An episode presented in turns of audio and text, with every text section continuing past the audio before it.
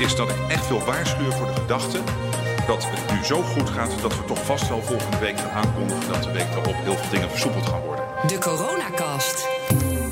Niet te vroeg juichen dus. Zo kun je de boodschap van premier Rutte vandaag wel samenvatten. Fijn dat je luistert. Ik ben Connor Klerks en dit is de Coronacast van 16 april. Straks gaan we uitgebreid in op sjoemelende ondernemers en de NOW-regeling en natuurlijk op het Tweede Kamerdebat van vandaag. Maar eerst de belangrijkste verhalen van vandaag. Veel Europese landen als Duitsland, België en Frankrijk hebben de strenge maatregelen die de verspreiding van het coronavirus moeten voorkomen verlengd tot in mei. In sommige landen, zoals Denemarken en Oostenrijk, worden de restricties juist versoepeld. Nederlanders krijgen op 21 april te horen of de huidige maatregelen ook na 28 april van kracht blijven. Een groot deel van de ZZP'ers lijkt financieel gezond genoeg te zijn om de coronacrisis te overleven. 40% heeft een buffer waarmee ze het een jaar of langer uit kunnen houden. En dat blijkt uit onderzoek van TNO en het CBS. Voor 20% van de ZZP'ers dreigen wel grote problemen. Zij hebben een buffer voor hooguit drie maanden. Het aantal mensen met betaald werk is de afgelopen maand ongewoon snel gedaald, blijkt uit cijfers van het CBS. In maart zakte de arbeidsparticipatie naar 69,1% en dat is de sterkste afname in zes jaar. Het aantal WW-uitkeringen steeg met 4,3% ten opzichte van een maand eerder. Dan de RIVM-cijfers van vandaag. Het aantal doden door het coronavirus is met 181 gestegen naar 3315. Het aantal ziekenhuisopnames nam toe met 192 naar 9309. Het werkelijke dodenaantal is hoger omdat de registratie nogal wat beperkingen kent. Goed nieuws, voor de vijfde dag op rij is het aantal coronapatiënten op de IC's afgenomen. Het aantal uitkeringsaanvragen als gevolg van de coronacrisis in Amerika is deze week met 5,2 miljoen toegenomen. Dit maakt het Amerikaanse ministerie van Handel bekend. 84% van alle banen kan uitgevoerd worden met de anderhalve meter regel. Dat heeft de Rabobank berekend. Er zitten wel wat haken en ogen aan. En voor 10% van de banen geldt dan ook dat het echt niet mogelijk is om die afstand te houden. Is er ook leuk nieuws, Connor? Jazeker wel. Tom Moore, de 99-jarige Britse oorlogsveteraan die 100 rondjes in zijn tuin wilde lopen om zo geld op te halen voor artsen en verplegers, heeft zijn doel bereikt. Donderdagmorgen liep hij met rollator zijn laatste rondje. Uiteindelijk haalde hij 12 miljoen pond op. En dat geld gaat naar zorgmedewerkers die het zwaar hebben vanwege het coronavirus. Dan de grote verhalen van vandaag. Een deel van de ondernemers die niet in aanmerking komt voor de coronasteun van het kabinet, sjoemelt met de boekhouding. Ze hopen zo alsnog een financiële compensatie te krijgen. Dat blijkt uit navraag van BNR bij fiscalisten, juristen en boekhouders. Is het schuiven misschien met, met, met een stukje omzet. Het creëren van, van nieuwe dienstverlening. Kijk naar de horecabranche die misschien nu iets met bezorging gaan doen. En eh, het zo structureren dat die omzet misschien iets later binnenkomt. Of op een andere wijze binnenkomt. En dat betekent dat ondernemers nu hun diensten leveren en bijvoorbeeld pas later factureren. Dat zegt Roy van der Wiel, eigenaar van Stratego Advies. Voor de duidelijkheid, het gaat hier om de NOW, de tijdelijke noodmaatregeling overbrugging werkgelegenheid. Om in aanmerking te komen voor deze regeling moet je bewijzen dat je over drie maanden een omzetdaling van minimaal 20% hebt. Afhankelijk van het omzetverlies kunnen ondernemers maximaal 90% van hun loonkosten uitbetaald krijgen. En er zijn ondernemers die daar niet helemaal eerlijk mee omgaan, blijkt uit navraag van BNR.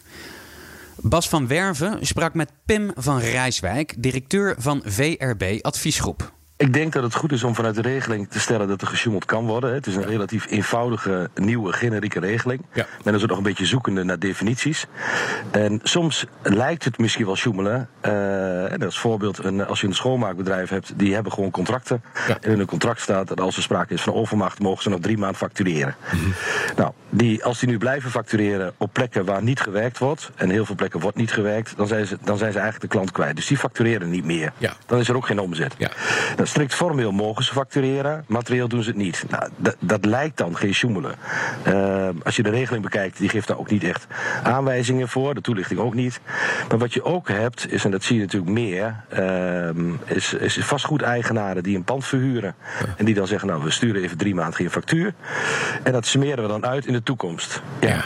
Dan krijg je feitelijk de omzet wel binnen. Ja, dat is, en daar gaat het dus fout. Hè. Daar, zit, daar zit de lijn. Ziet, ziet, ziet u veel ondernemers die, ziet u veel ondernemers die die randjes van de wet uh, opzoeken? Nou, kijk, veel is natuurlijk een relatief begrip. Uh, en wij krijgen natuurlijk vaak net de vragen waar het wat ingewikkelder wordt. Ja.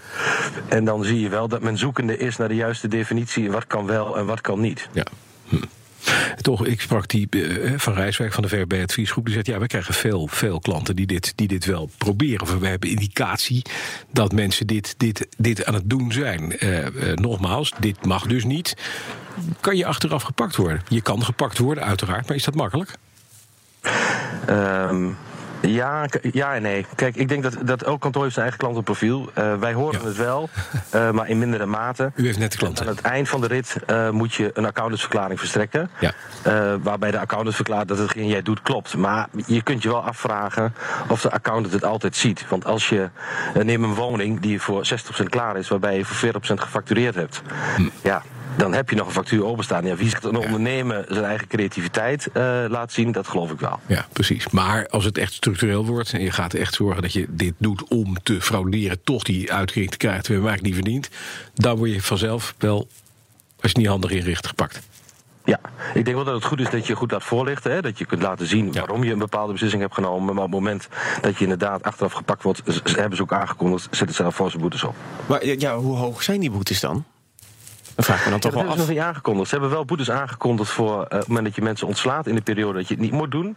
Uh, maar ze hebben nog niet aangekondigd hoe hoog de boetes zijn op het moment dat je uh, ja, zeg maar tegen wil en dank en niet op een nette manier gebruik maakt van de regeling. Ja.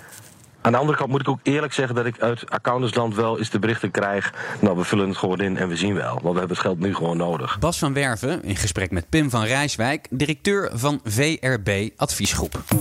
Dan naar Den Haag voor het wekelijkse debat over de aanpak van de coronacrisis. De Tweede Kamer is kritisch en wil mondkapjes. Zeker nu ook veel buurlanden hun burgers adviseren om alleen met mondkapjes de straat op te gaan.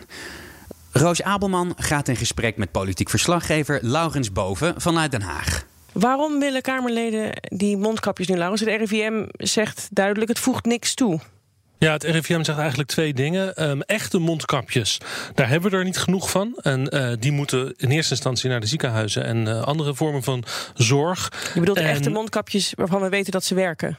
Precies, ja. ja die uh, N95 uh, mondkapjes, de luxe mondkapjes, die de virus ook echt tegenhouden. En al die zelfgemaakte mondkapjes, ik heb er zelf trouwens ook eentje thuis liggen, speciaal opgestuurd gekregen van familie in Oostenrijk. Nou, die zelfgemaakte mondkapjes, die creëren schijnveiligheid volgens het RIVM. Hè? Want mensen die, ja, die gaan dan misschien met een snotterneus toch gewoon de straat op, omdat ze denken dat dat doekje voor hun mond dan iets bijdraagt. Maar goed, heel veel buurlanden, Oostenrijk noemde ik al, hè, die zeggen toch van je mag alleen maar met dat soort mondkapjes op, bijvoorbeeld in het OV of bijvoorbeeld naar de supermarkten.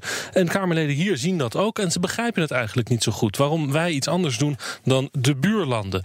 De Kamerleden. Wordt Nederlanders nu aanbevolen om geen mondkapje te dragen omdat mondkapjes niet zouden werken of omdat ze schaars zijn. Hoe kan het, is een andere vraag die ik heb, dat de productie in eigen land toch maar zo moeizaam op gang komt. Maar als je straks scholen weer wat gaan opstarten en middelbare scholieren gaan weer met het OV reizen, geldt dan in Nederland die vraag ook niet dat daar alternatieve vormen van mondbescherming toch nodig zullen zijn. Hoe komt het dan dat alle landen om ons heen, België, Duitsland, Oostenrijk enzovoort, mondkapjes wel verplichten of aanbevelen? Kan de minister hier in dit debat aangeven dat dat wel het geval is? Dat hij dat zal betrekken in de uitwerking van de exit-strategie? Op welke wijze mondkapjes voor de bevolking kunnen bijdragen aan die exit-strategie. Nou, inmiddels is uh, Mark Rutte aan het woord in het uh, debat. En ik hoorde hem net al even zeggen dat hij er ook wel een beetje hint op van... oké, okay, misschien moeten we toch even gaan nadenken over of mondkapjes niet toch ook een breder gebruik in Nederland uh, ja. moeten gaan krijgen. Ja, maar goed, interessant, dat, Laurens, want die nog. buurlanden die adviseren dus om met mondkapjes de straat op te gaan...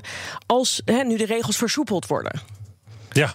ja, dat is het idee. Hè? Kijk, als je bijvoorbeeld de kappers weer open laat gaan, um, is het dan niet handig dat je dan zegt: de kappers mogen weer open als ze mondkapjes gebruiken? Ja. Dat, dat, dat, die gedachte. Of als straks de scholen open gaan, moeten dan de kinderen op school en de leerkrachten mondkapjes op. Om op die manier het risico op besmettingen kleiner te maken. Maar het punt van het RIVM blijft wel: ja, die zelfgemaakte mondkapjes van een theedoek of zo, die um, creëren schijnveiligheid. Dus uh, op dit moment kunnen we nog niet die adviezen op die manier geven. Geven. Ehm, dat is een beetje het dilemma waar ze voor staan. Nu zitten we in een tussenweek. Zo voelt het een Mhm. beetje, hè? want volgende week komt er pas een besluit over wanneer de scholen bijvoorbeeld weer open zouden kunnen gaan. Eh, is het dan een beetje een tussendebat? Niet helemaal. En er begint heel voorzichtig toch ook al iets door te schemeren over hele zware, serieuze politieke vragen die beantwoord moeten gaan worden in de komende tijd. Eh, ze worden nu al een beetje gesteld, maar het is vooral een vooruitblik op dat er hele zware politieke debatten gaan komen als straks die coronavraag voorbij is. Ik heb twee voorbeelden van je. Lodewijk Asscher, die op een bepaald moment een hele lastige vraag stelde aan Hugo de Jonge over de besluiten die er zijn genomen in de verpleeghuizen, waar nu zo ontzettend veel mensen overlijden. Een tweede enorme donkere wolk is de ramp die zich voltrekt in de verpleeghuizen. En waar op 20 maart bezoek werd verboden aan de verpleeghuizen, heeft tot gisteren geduurd voor de instructie veranderde en mensen met lichte klachten niet meer naar hun werk eh, gingen zonder getest te worden. Een maand waarbinnen een enorme hoeveelheid besmettingen heeft plaatsgevonden. Het OMT heeft het over de oorzaak van restrictief testbeleid en de oorzaak van eh, te weinig persoonlijke beschermingsmiddelen. Ja, twee politieke besluiten dus. Althans, situaties die, ge- die, die zo zijn en waar het kabinet voor verantwoordelijk is. Te weinig testen en te weinig beschermingsmiddelen. die dus hebben geleid tot mensenlevens. hè, de mensen die zijn overleden. Tweede voorbeeld van een hele serieuze kwestie sneed Geert Wilders aan. En dat is dat de situatie dat er in februari nog heel veel Nederlandse mondkapjes en andere spullen zijn geëxporteerd naar China. Het is dan ook woestmakend dat op 10 februari, nota bene met medewerking van het ministerie van Buitenlandse Zaken, een vliegtuig met daarin miljoenen beschermingsmiddelen van Nederland naar China vertrok. Onze spullen, weg! Nou, ik, nogmaals, ik denk dat dit soort kwesties misschien nu niet vandaag echt eh, heel uitgebreid aan de orde gaan komen. Maar het geeft wel aan dat er onder deze crisis toch wel degelijk ook een politieke crisis misschien ook wel zit van eh, moeilijke problemen, afrekening met het kabinet en de keuzes die gemaakt zijn dit voorjaar. Ja, de Kamer is dus bezig met een eh, exit-strategie en een ja, politieke afrekening. Is Rutte daar ook al met zijn hoofd? Nee, helemaal niet. Rutte die zit nog midden in het bestrijden van de crisis. En heeft ook een duidelijke waarschuwing aan de Tweede Kamer. Denk niet dat het vanzelfsprekend is dat we volgende week al allerlei regels kunnen gaan versoepelen. is dat ik echt wil waarschuwen voor de gedachte. Eh, die ik hier en daar toch wel hoor. dat het nu zo goed gaat. dat we toch vast wel volgende week gaan aankondigen. dat de week daarop heel veel dingen versoepeld gaan worden. Ik weet het helemaal niet of dat zo is. Ik ben zelf echt helemaal niet zo vrolijk nog over de cijfers. En we zien hier een heel vervelend virus, zei Rutte, wat we nog te weinig kennen en waar we echt ehm, rekening mee moeten houden dat dingen de andere kant op kunnen slaan als we te snel maatregelen versoepelen. Politiek verslaggever Laurens Boven in gesprek met Roos Abelman. Dit was de Coronacast van 16 Morgen zijn we er weer. Tot die tijd zou ik zeggen, probeer een beetje te genieten van het mooie weer en hou vooral afstand.